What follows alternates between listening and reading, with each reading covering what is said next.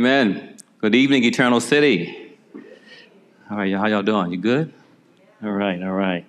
So tonight we're coming up in the rear of Romans. We're in Romans chapter 16, the next to the last message after two years. Amen. Praise the Lord. All right. But before we before we get into the sermon, um, I want us to pray. We all know what's going on in, in, with the hurricane in Florida. So I want us to pray for the victims there um, in Florida. I have friends I know who live in that area who I, have checked on it. They're okay, thank God. But um, some of us may have family and friends who live in that area. We just, but we just want to pray for that whole situation um, uh, with, with Hurricane Ian down in Florida and also heading up towards South Carolina and that whole area. So, so pray with me.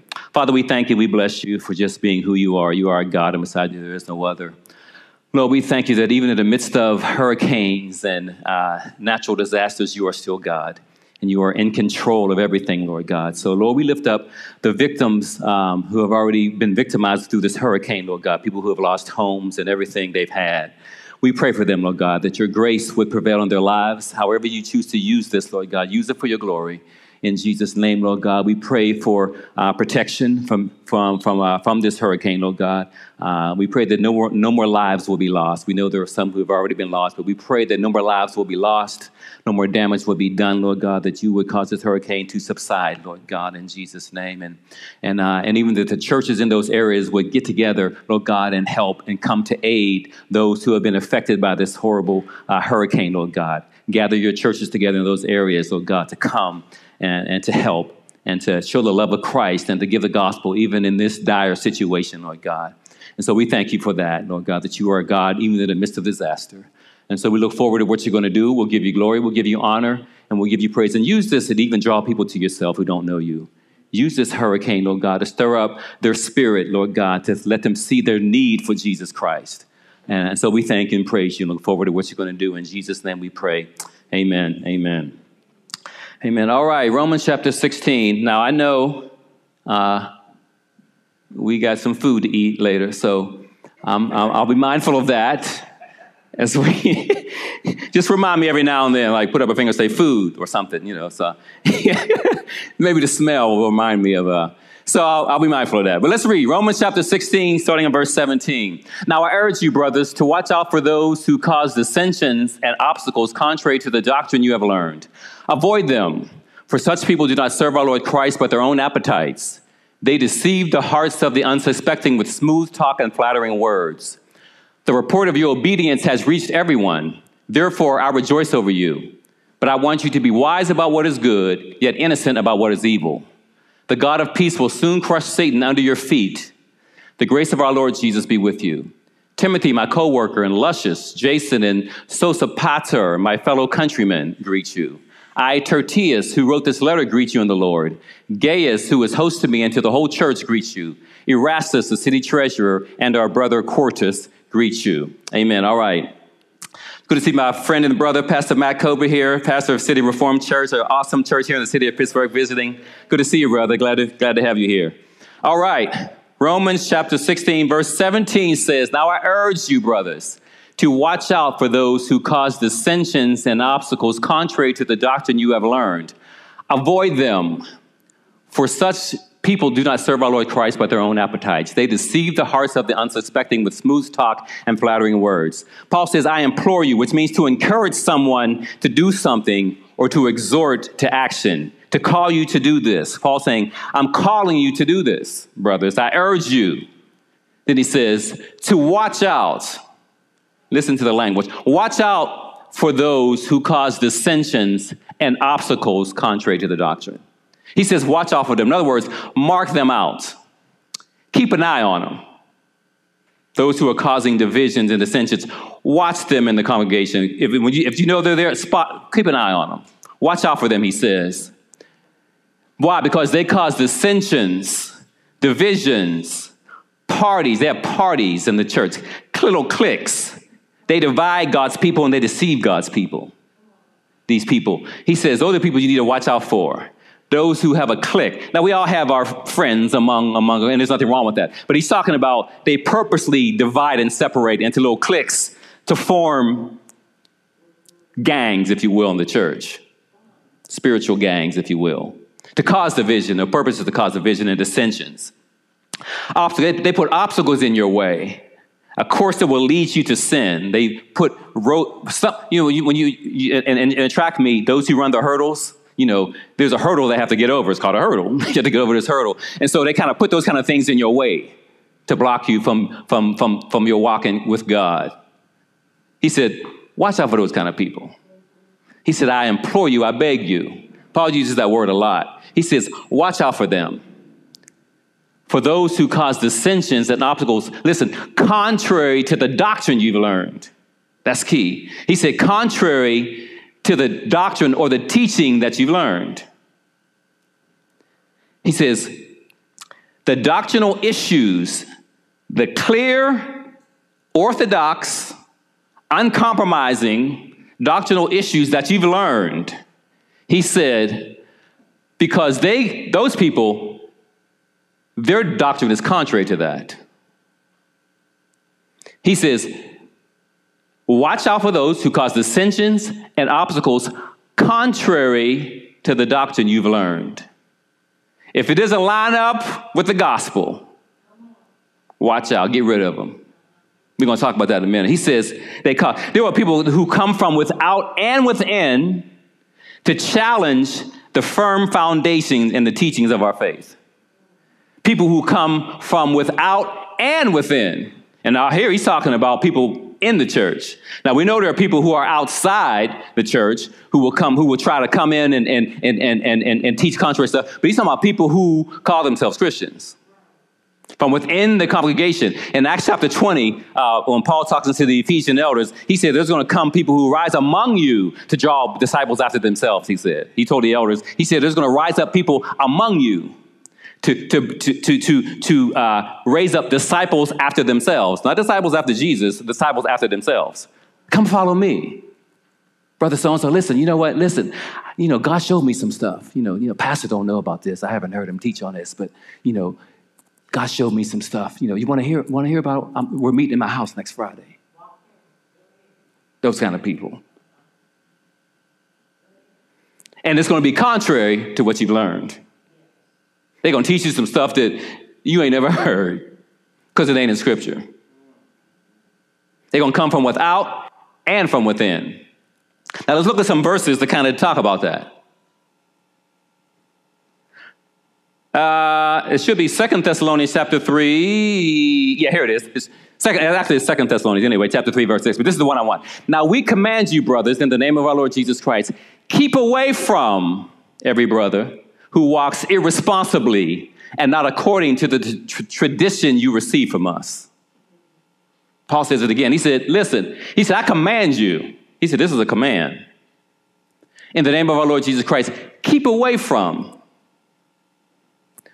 every brother, quote unquote, who walks irresponsibly and not according to the tradition you've heard from us. If they ain't walking according to the gospel, watch out for them. 2 Timothy chapter 1. Hold on, verses 13 and 14. Hold on to the pattern of sound teaching that you have heard from me. This Paul said, this is sound teaching. What you get from me is sound stuff. It's biblical. It's rooted in scripture. He said, hold on to the pattern of sound teaching that you heard from me in the faith and love that are in Christ Jesus. Guard through the Holy Spirit who lives in us that good thing entrusted to you. Guard the gospel that you've heard from me. He said, guard it through the power of the Holy Spirit that lives in you. He said, guard it. Protect this thing called the gospel that you've learned. We have to learn how to protect. The gospel is precious, y'all. It's valuable. Paul said, guard it. Don't let anybody come and mess with that.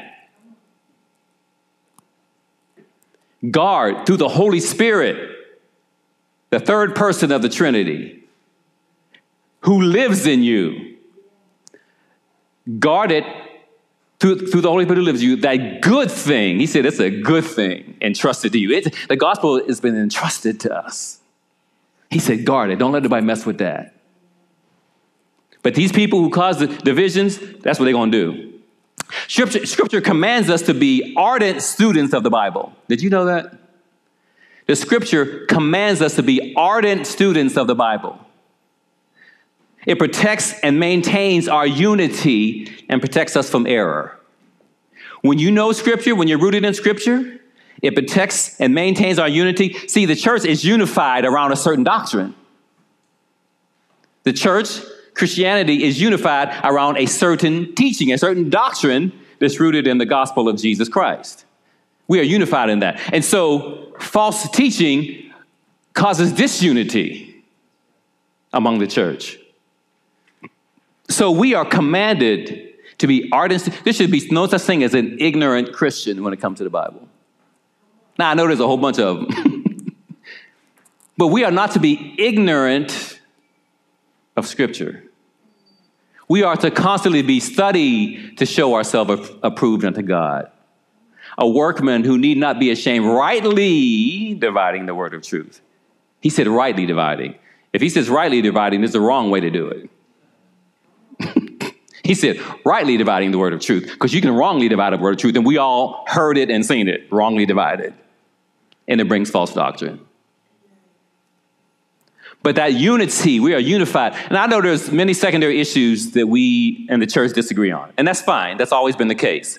But I'm talking about um, orthodoxy, stuff that we can't compromise on, the deity of Christ, the Trinity, the atonement, all that kind of stuff. We don't, the, church is unified on that. The real church is unified on that. Now, we may disagree on some secondary issues about, you know, the gifts of the Spirit and, and, and baptism and, and, and, social justice and eschatology and all those things and how we deal with We can disagree on those secondary issues. But we are unified around who Jesus is. We are unified around how you get saved. We can disagree on some of those, and we can, we can vehemently disagree. But at the end of the day, we come back together and worship right next to each other, even though we disagree politically. Amen? Even though we disagree on eschatology, we worship together this Jesus. I don't remember where I heard this from, but um, I can't remember where I heard it, but there was a man and a woman in church. There was a man, a white man, who had a MAGA hat on. And standing next to him was a black woman who had a Black Lives Matter shirt on. And they were standing next to each other, worshiping together. I was like, wow, what church was that? I was like, what? And I was like, okay, praise the Lord. but that's but that should be that should be able to happen. You know what I'm saying? You know, um, anyway. All right. Um, false teaching destroys unity. And notice he said, guard the teaching that you already had. See, um, the gospel was already taught, so they knew what to guard. They knew to guard the gospel because it was already established what it was. So it was already taught. Listen to this it's better to divide over truth than to unite around error. It's better to divide over the truth than to unite around error. What do I mean? If somebody doesn't want to embrace the truth of the gospel, the scriptures, we can divide. I'm sorry. If you want to leave because of that, if you want to, we can divide over that. It's better to do that than to unite around error. In Genesis chapter 11, they united around error, building a tabernacle to God. They were united in that. God said, look, they can, they, they're going to be able to do this. They're so united. Now, see, the church needs, we can learn from that. See, we are divided over the wrong stuff. We don't unite around the things we ought to be united on. We need to learn better to unite, to divide over the truth rather than divide, unite over, over error. All right, he says, Watch out for those who cause dissensions and obstacles contrary to the doctrine you have learned. Look at what he says avoid them. Just plain and simple. Paul says, avoid them. And notice, this is your personal responsibility. He didn't say, he said, you avoid them. I don't care, you avoid them as teachers and instructors to you on things of God, matters of God. I don't care if they're on TV. I don't care if it's in print. I don't care if they're on the radio. I don't care if they read any books. Don't read none of their books. Don't watch the TV shows. Don't read. Avoid them, he said. God takes false teaching and division so seriously. That's a teaching in itself, and I may come back and just teach on that alone. But but but he takes it so serious. He says, avoid them that cause dissensions, contrary to the doctrine you've learned. He said, avoid them. Stay away from them folk. Galatians chapter 1. But even if we or an angel from heaven should preach to you a gospel other than what we have preached to you, a curse be upon it. Wow. Paul said, Listen, I don't care if it's me. He said, If I come to you and say, I changed my mind about Jesus, he said, A curse be upon me. Don't listen to me. He said, If we or even an angel from heaven, a, a heavenly spiritual being comes and says, This is what God said, he said something new. He said, If they come and shall preach to you a gospel other than what we have preached to you, a curse be on him. As we have said before, I now say again if anyone preaches to you a gospel or contrary to what you have received, a curse be upon him! Exclamation point. Paul said, I mean that. Curse. There's nowhere in Scripture, and prove me if I'm wrong, where God ever says, pray for false teachers.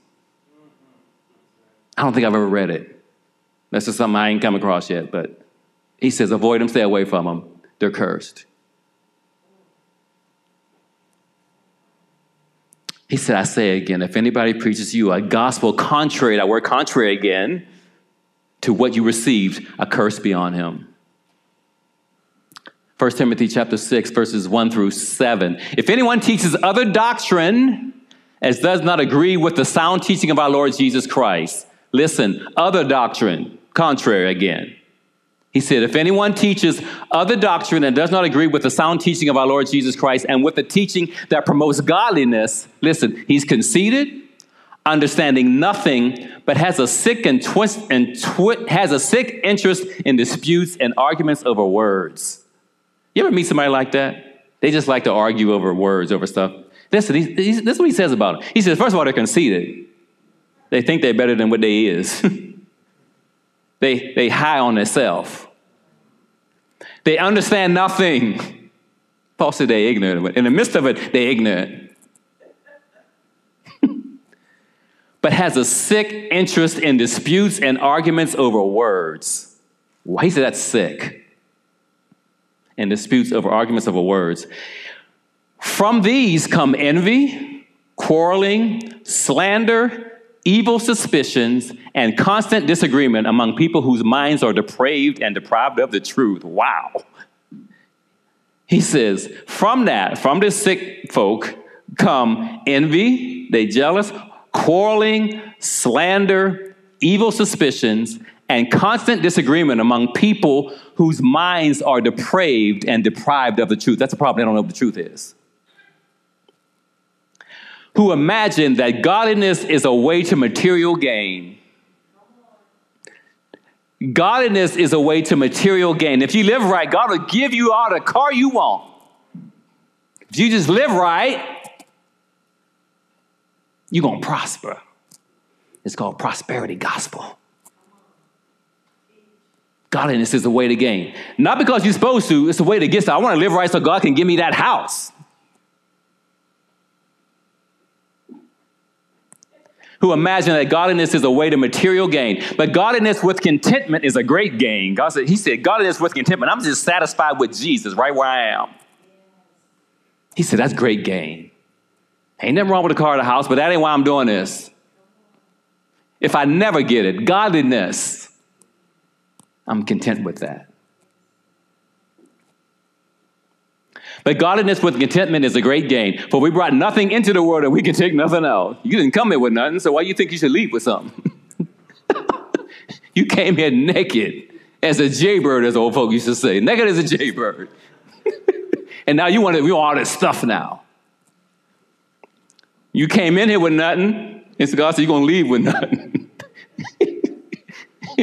Avoid them.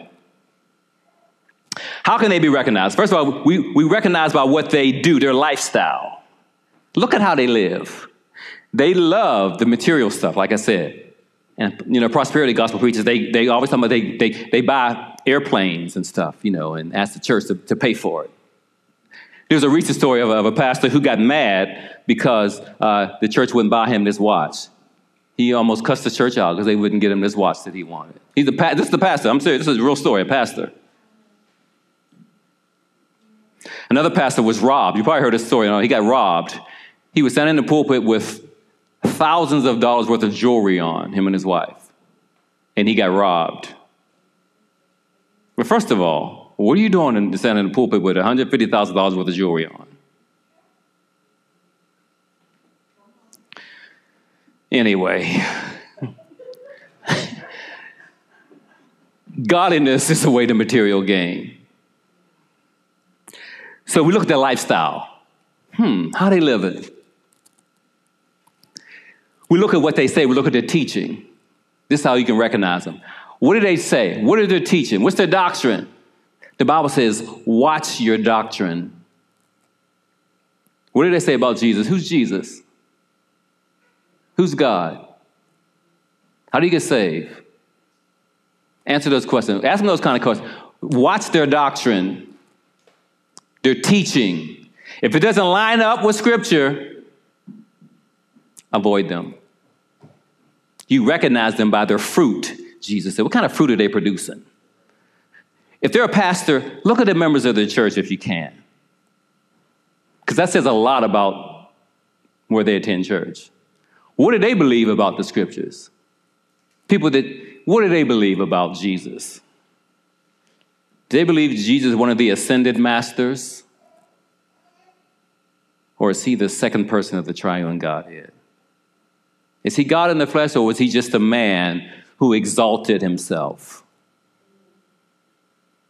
Is he the New Age Jesus, or is he the biblical Jesus? Is he the Muslim Jesus, or is he the biblical Jesus? Is he the Jehovah's Witness Jesus, or is he the biblical Jesus? Is he the Mormon Jesus, or is he the biblical Jesus? Because they ain't the same, y'all. They all got a Jesus. All religions got a Jesus, pretty much. They all got one. But it ain't the one in Scripture. The first thing every cult, every, every, every false teaching, for the most part, begins with the nature of God. When you mess with the nature of God, you mess with God. When you mess with the nature of anything, you destroy what it is. You change what it is. If you change the nature of an elephant, he's not an elephant anymore. So you begin with the nature of God. Who is God in his essence and being? Those kind of questions you ask, and what do they teach about God? What do they teach about Jesus? Is God triune or is he just one? Is the Holy Spirit God or is he just a force? Watch their doctrine. What do they say about? What do they say about the Bible? Is the Bible authoritative or is it just a good book that we got some good stories in it? We can learn from it. It's good, but I don't believe God really wrote it. And then, are they self serving? Is it all about them? Where's my watch? Why aren't y'all paying for me to get this airplane?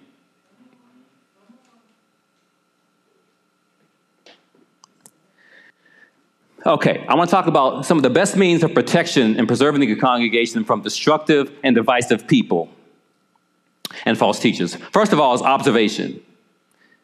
We, as pastors, first of all, are to do this. You scan the flock, if you will. And I'm not talking about being legalistic and, and what, that's, that's not what I mean. But we listen for error. You ought to listen for error. Observation is the first thing you ought to do. Second is confrontation. Sometimes people need to be confronted. False teachers and people who are divisive thrive on secrecy. They thrive on secrecy. 3 John uh, 9 and 10. I wrote something to the church, but Diotrephes, who loves to have first place among them, he loves to have first place. He was conceited. Does not receive us. He wouldn't receive Paul and him. This, this is why, if I come, I will remind him of the, of the works he is doing, slandering us with malicious words. Paul said, When I come, I'm, I'm going to confront him about what he's been doing. And sometimes you have to confront false teachers and divisive people. Lovingly, lovingly, say, listen, brother, let's, let's talk. Let's go out. I need to talk to you. What's up? You seem to be very divisive. Now, correct me if I'm wrong, but you know what I'm saying? Lovingly, You want to do it first. Okay, if I come, I will remind him of the works. I've seen some stuff you've done. Now, you've done this, this, and this. What's going on there? Why are you doing that? What's going on? He said, I will remind him of the works he's doing, slandering us. He was slandering them with malicious words. Why are you saying that about me? Why are you saying that about brother so and so, sister so and so? Why are you talking about the elders like that? And he is not satisfied with that exclamation point. That wasn't even enough. He not only refuses to welcome the brothers himself, but he even stops those who want to do so and expels them from the church. He tells them to get out, kicks out people who are godly and trying to receive godly people, he took it upon himself to excommunicate them. Paul said, I'm going to confront him when I come. And sometimes you need to confront those kind of people and let them know you're not going to, you're not, this ain't happening in ACC. You ain't doing that here. Not up in this church. We don't do that. We don't play that here. You take that mess somewhere else. Now you can repent. We love you. You can repent. If you repent, you, uh, hey, you, we welcome. But listen, we ain't playing that here. Observation, confrontation, and separation. Sometimes Titus said, but avoid foolish debates, genealogies, quarrels, and disputes about the law, for they are un- unprofitable and worthless. And then he says, reject a divisive person. Remember that person, that divisive person? He says, reject them. Reject a divisive person after a first and second warning. Listen, this is the second time we've come to you, bro. He said, after the second time, reject them. Two strikes you're out. Knowing that such a person is perverted and sins, being self centered. He said, avoid foolish debates. He didn't say debates, he said foolish ones. Some debates are good.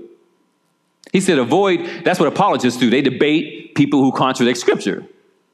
And there's, and there's a way to do that. But he says, avoid foolish debates genealogies, quarrels, and disputes about the law. See, some of the advice that people just want to talk about that kind of stuff. They, they talk about genealogies, and you know, even with uh, the Black Hebrew Israelites, that's the whole thing. Genealogy. You know, I'm, I'm, I'm an original is, uh, Israelite, and blah blah blah. All this genealogy, and, and you know, I know where my, what, what tribe I came from. No, you don't. No, you don't. Disputes about the law.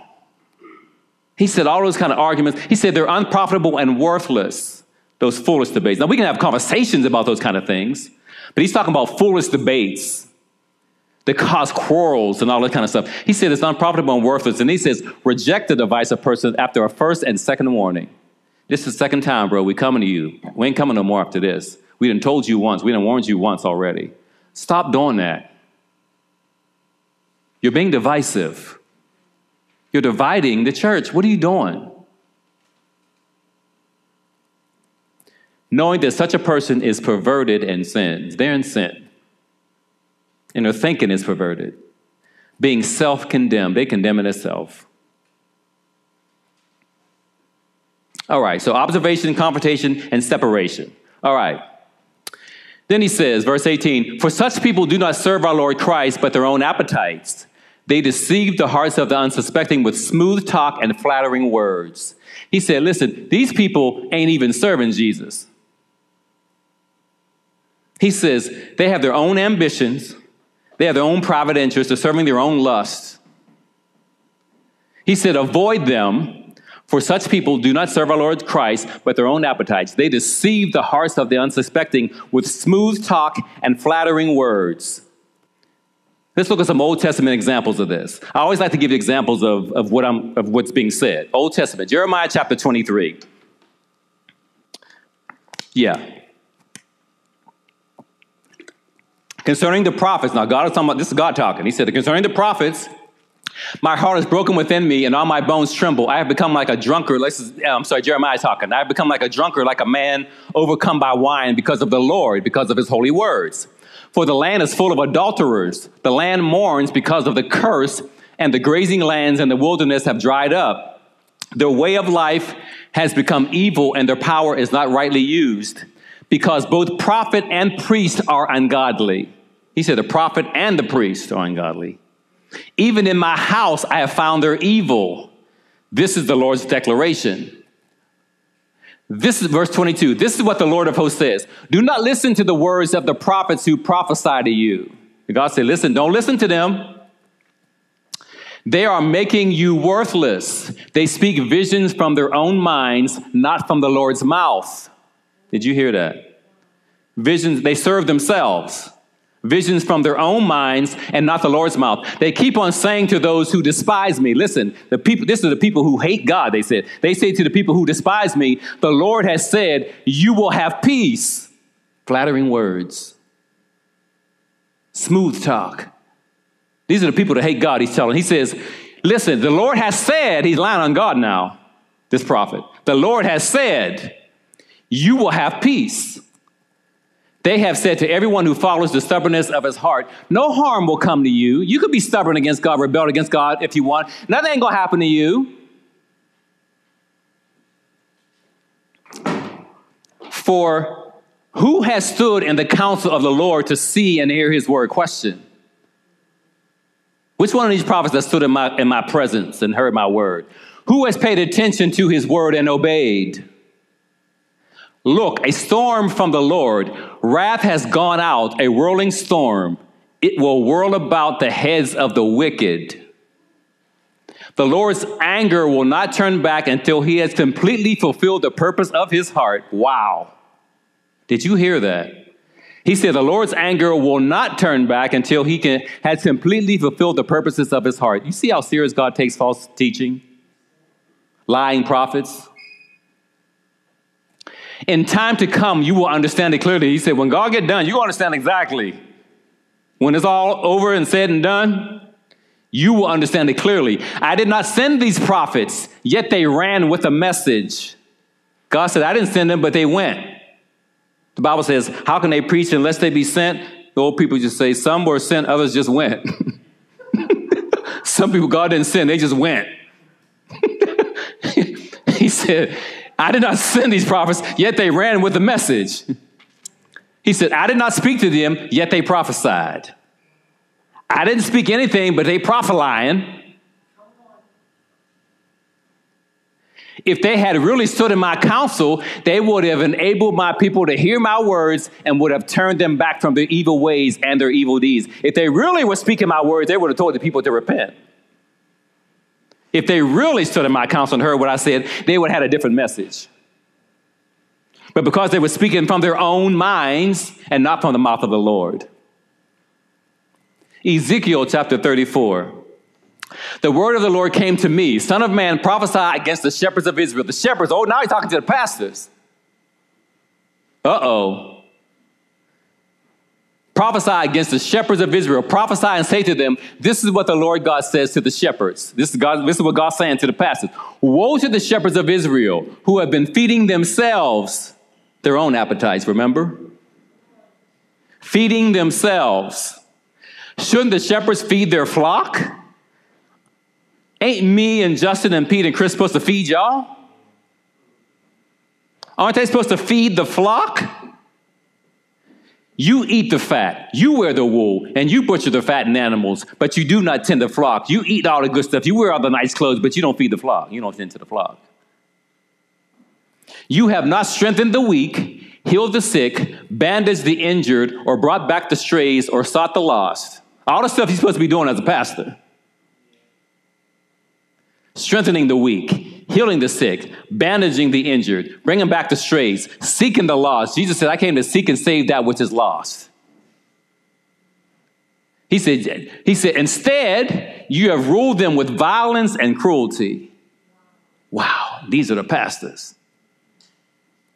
They were scattered for lack of a shepherd. They became food for all the wild animals when they were scattered. People scattered around and they just got devoured by the wild animals by false teachers. My flock went astray on all the mountains and every high hill. They were scattered over the whole face of the earth, and there was no one searching or seeking or searching or searching or seeking for them. Nobody went after them. Remember, Jesus leave the 99 and go after the one. Nobody went after the one. Therefore, you shepherds, hear the word of the Lord. As I live, the declaration of the Lord God. Because my flock has become prey and food for every wild animal, since they lack a shepherd, for my shepherds do not search for my flock, and because the shepherds feed themselves rather than the flock. Therefore, you shepherds, hear the word of the Lord. This is what the Lord God says Look, I am against the shepherds, I'm against you. Can you imagine God saying that to you? I'm against you. I am against the shepherds. I will demand my flock from them and prevent, prevent them from shepherding the flock. You're fired. Get out of my church. Get out the pulpit. You're fired. I will prevent them from shepherding the flock. The shepherds will no longer feed themselves, for I will rescue my flock from their mouths. God said, I'm going to rescue them myself, so that they will not be food for them. For this is what the Lord God says See, I myself will search for my flock and look for them. God loves us so much. God said, I'm going to come after you myself. When you try to go astray, God said, I'm coming after you myself. I'm going to leave the 99. I'm coming after you. Since the shepherds ain't doing it, I'm coming. That's how much God loves us. I'll chase you myself. You ain't going nowhere. One last verse Philippians chapter 3, verses 17 and 19. Join in imitating me, brothers, and observe those who live according to the example you have in us Paul said, I'm an example, follow me. For I have often told you, and now say again with tears, that many live as enemies of the cross of Christ. He said, Paul said, I'm crying about this. They're living as enemies of the cross of Christ. Their end is, is destruction. Their God is their stomach, their appetites. Remember that? Their glory is in their shame. They are focused on earthly things, material gain. Uh,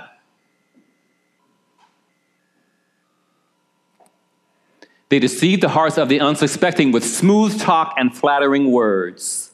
They're very winsome, they're attractive, they're funny, they wear nice clothes, and usually they're embraced by the media. The media loves these kind of quote unquote Christians, pastors, flamboyant, who don't talk about, you know, the gospel at all. They talk about the love of God, which is true. But that's all they talk about. The media loves them. They don't challenge anybody. The unsuspecting means the simple, the innocent. They're free from evil, they're harmless. Those are the people they go after. See, they know who to go after, these kind of people. They don't go after everybody. They don't go after mature Christians who know their word. They go after the simple, the unsuspecting, babies in Christ, or those who are not mature in the faith. And they'll spot you out and say, hmm, okay, I'm going after her. She don't seem to know much. I'm going after him. He just got saved two months ago. The unsuspecting, the simple, those are the ones they go after. They don't go after everybody. They know better. All right, I'm moving fast. The report of your obedience has reached everyone. Everybody knows about your obedience. Therefore, I rejoice over you. But I want you to be wise about what is good, yet innocent about what is evil. The God of peace will soon crush Satan under your feet. The grace of our Lord Jesus Christ be with you. All right. He says, the report of your obedience has reached everybody. Your, your, your reputation has gone before you. And that's good, as long as it's a good reputation. your reputation has gone before you. Your obedience, people know how obedient you are, Eternal City. I'm going to throw our name in there. they know your obedience. The report of your obedience has reached everyone. Therefore, I rejoice over you. God said, I, I rejoice over this church. I rejoice over y'all. I see you. I rejoice. John said, I found no greater joy than to find that my children walk in truth, he said in 1 John. He said, I rejoice over you. He said, but I want, I want you to be wise about what is good, yet innocent about what is evil. Wise, endowed with spiritual and practical wisdom discerning what is good, you're not deceived. And this all comes through knowing Scripture. He says, I want you to be wise about that, endowed with spiritual and practical wisdom. He says, be wise about what is good, be wise about those kind of things, yet innocent about what is evil, harmless. You're not a deceiver yourself.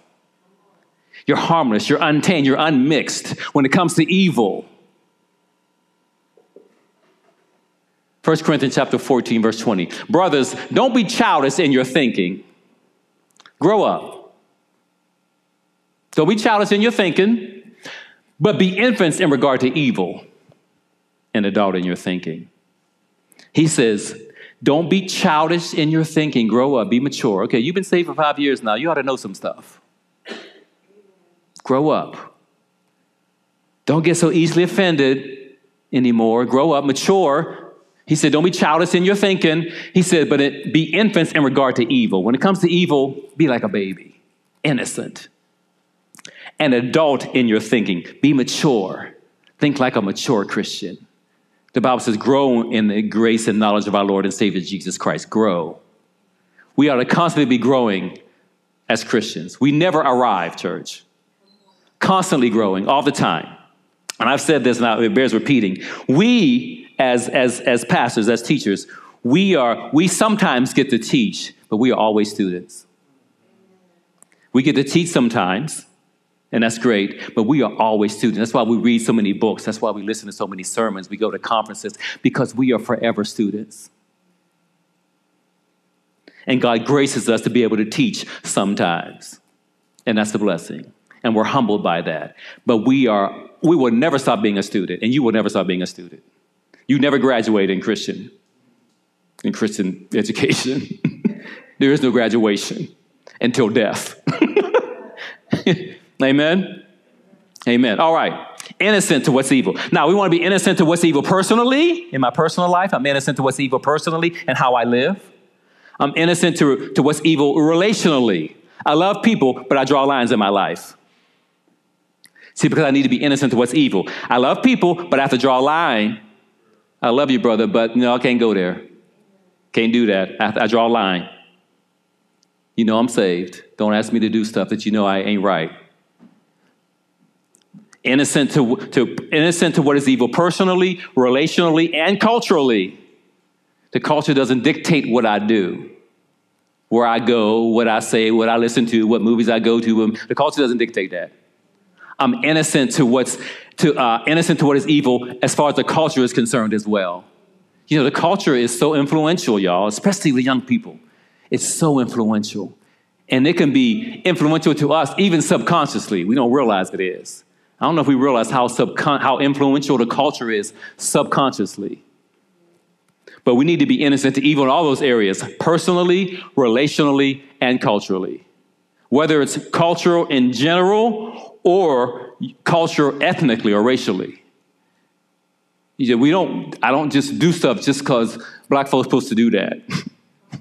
or you don't do stuff just because white folks supposed to do that. Is it sin? Then you don't do that. Is it against scripture? Then I don't do that. I'm saved first. I'm holy, godly, righteous first. So the culture, any culture, doesn't dictate what I do. All right, so there are five views, I think, of how the church interacts with culture that I read I thought were good. First of all, Christ against culture. These are insulated Christians. You know, they they live like, monast- like monks and monasteries. They don't do anything that ain't got nothing to do with the Bible. I mean, you know, they, they just they're just insulated Christians. They uh, be ye separate, come out from among them, and you know, if you go out there, you're gonna get you're gonna get tainted. So they just kind of insulate themselves. You know, they don't go nowhere. They stay in that's not biblical. That's Christ against culture. There's the Christ of culture. This is the total opposite. This is like a social gospel. Ain't no sin, no hell, no need for forgiveness. Jesus is just love everybody and just, you know, there's no need, there's no sin. There's no, the sin is that, that you don't know who you really are and, you know, all that kind of foolishness. Jesus came as a social revolutionary, not as a savior of the world. He's a social revolutionary. That's why he came to save us from all the whatever. That ain't biblical either. They don't talk about sin, hell, forgive, none of that. It ain't necessary. Thirdly, is Christ above culture. They try to persevere Christian culture. They, they, they try to preserve Christian cultural ghettos instead of advancing the gospel. They acknowledge technology and medicine, all that kind of stuff, but you know, they create these, these Christian cultural ghettos instead of advancing the gospel. That ain't good either. That's not scripture either. Then there's Christ and culture in paradox. You're members of both cultures, and we are. We're members of the kingdom of God, and we're in this world too. Um, but it leads to a cultural war mentality. You know, I'm a member of the kingdom of God, so therefore I have to attack the world all the time. Then, you know, there ain't nothing good in the world, ain't nothing good out there, it's all evil. no, no. Everything in the world ain't sin and everything in the world ain't wrong. You know, before I got saved, everything I did wasn't sinful. Something was just good, clean fun. Amen? You just sometimes you had good, clean fun. Everything wasn't sinful. But these people, if it ain't if it ain't Bible, then it's sinful. No. Then there's Christ, the transformer of culture. Appeals to powerful work of God to transform that which is sinful. Now that's biblical. The Christ who transforms culture appeals to powerful, the powerful work of God to transform that which is sinful.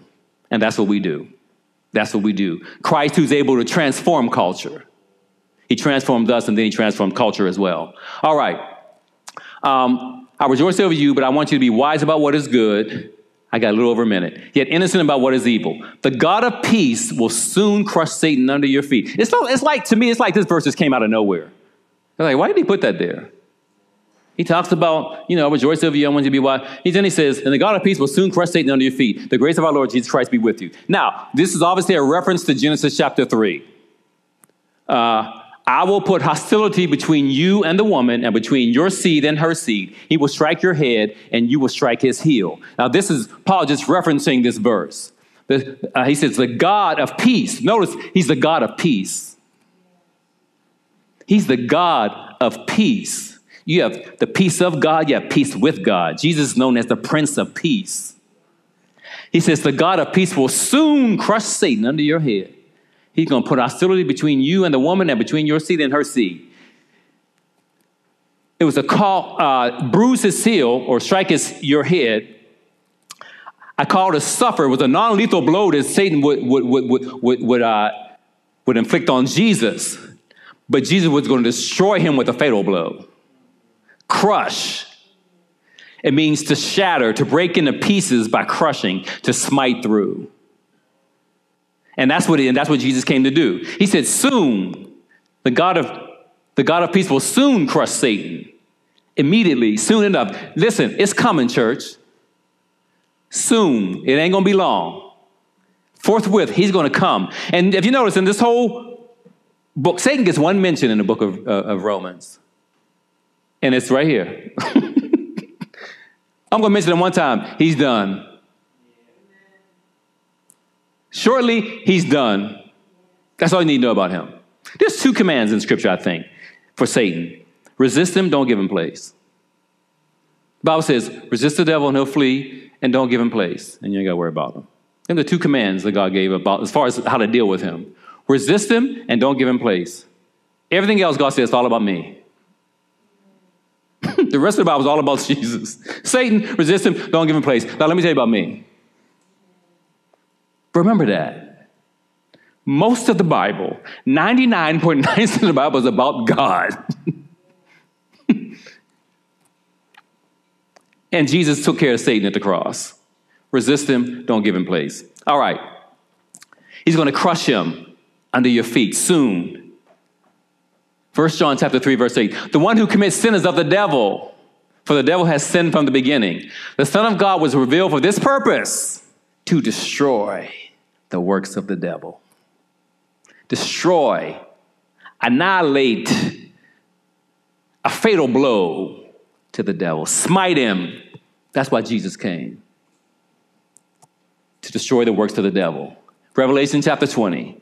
When it's all over, at the end, the devil who deceived them was thrown into the lake of fire and sulfur where the beast and the false prophet are. And they will be tormented day and night forever and ever.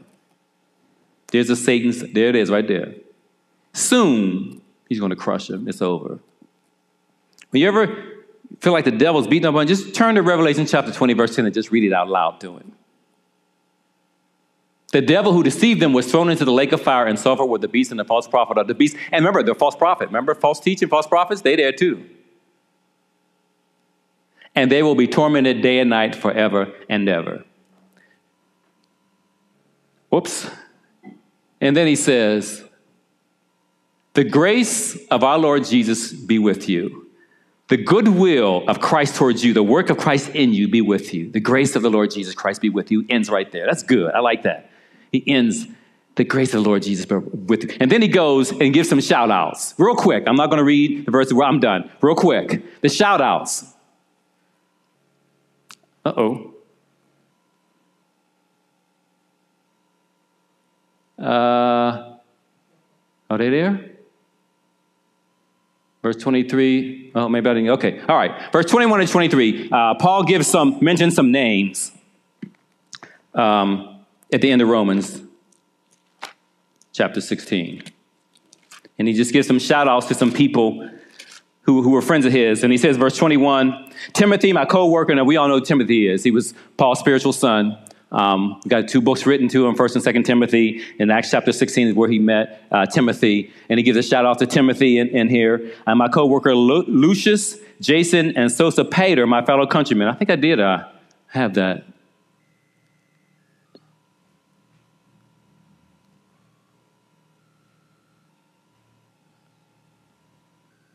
Okay, here, here we go. There we go. There we go. Timothy, my co-worker, and Lucius, Jason, and Sosipater, my fellow countrymen. They were Jews. They were Jews as well, his fellow Jews. Now, Lucius, we think is the same one in Acts chapter 13, verse 1. We think it's the same guy. He was a native of Cyrene, which is a city in North Africa. He was a prophet and a teacher. I think it's the same one. Some, some scholars agree it's not the same guy. But Jason, we find in Acts chapter 17. Um, uh, along with uh, Sosipater in Acts chapter 20 and verse 4. They were both Jews, fellow countrymen. Tertius, he described, he dictated this letter that Paul wrote. He dictated it. Paul didn't write it himself with his own hand, um, but this guy dictated the letter for Paul. He said, I wrote this letter. He said, I greet you in the Lord as well. And then we have Gaius, who was host to me, and he was possibly the same one in 3 John, and also possibly the same one in 1 Corinthians chapter 1 who Paul baptized. Paul baptized in 1 Corinthians chapter 1, verse 14, a guy named Gaius, and I think it's the same guy. And also the same one in 3 John, um, uh, in the book of 3 John. Gaius, who was hosting me, now he hosted Paul. He, he, he took Paul in his home, as well as the whole church. He also hosted in his house. So he sends greeting as well. Erastus, the city treasurer. city treasurer, so this was a man of prominence. The city treasurer, he's a man of prominence. He was saved. He said, He greets you, and our brother Quartus, who greets you. Nothing about him. We just, and you've noticed there's all kinds of people in here. City treasurer, somebody just Quartus, we don't even know who that is, but just people who were just part of Paul's uh, uh, circle, if you will that Paul gives a shout out to. There was all kind of people in the church, and that's the way the church should be. We have people of, of, of city treasurers and, and, and garbage men and, and teachers and, and doctors and, and, and, and nurses. Everybody was in the, is in the church. Everybody. Rich, poor, and everything in between. And Paul says, I give a shout out. All of these, they all help me in my ministry. Every one of them. Nobody is insignificant in the church of God. Nobody is insignificant. I don't care what your tax bracket is, you are not insignificant. If you don't have a job, you are not insignificant. You're just as valuable as, as the doctor or the city treasurer. Now, as we, get, as we prepare to take communion, we need to remember what kind of people to stay away from in church. Those who are divisive cause divisions contrary to the doctrine you have learned. Paul and kind of ends his letter with this. Listen, after all he said, I implore you, brothers, to watch out for them. Watch them out. Mark them out. Look out for them. They're there. Look out for them. It's a warning he's given to the church.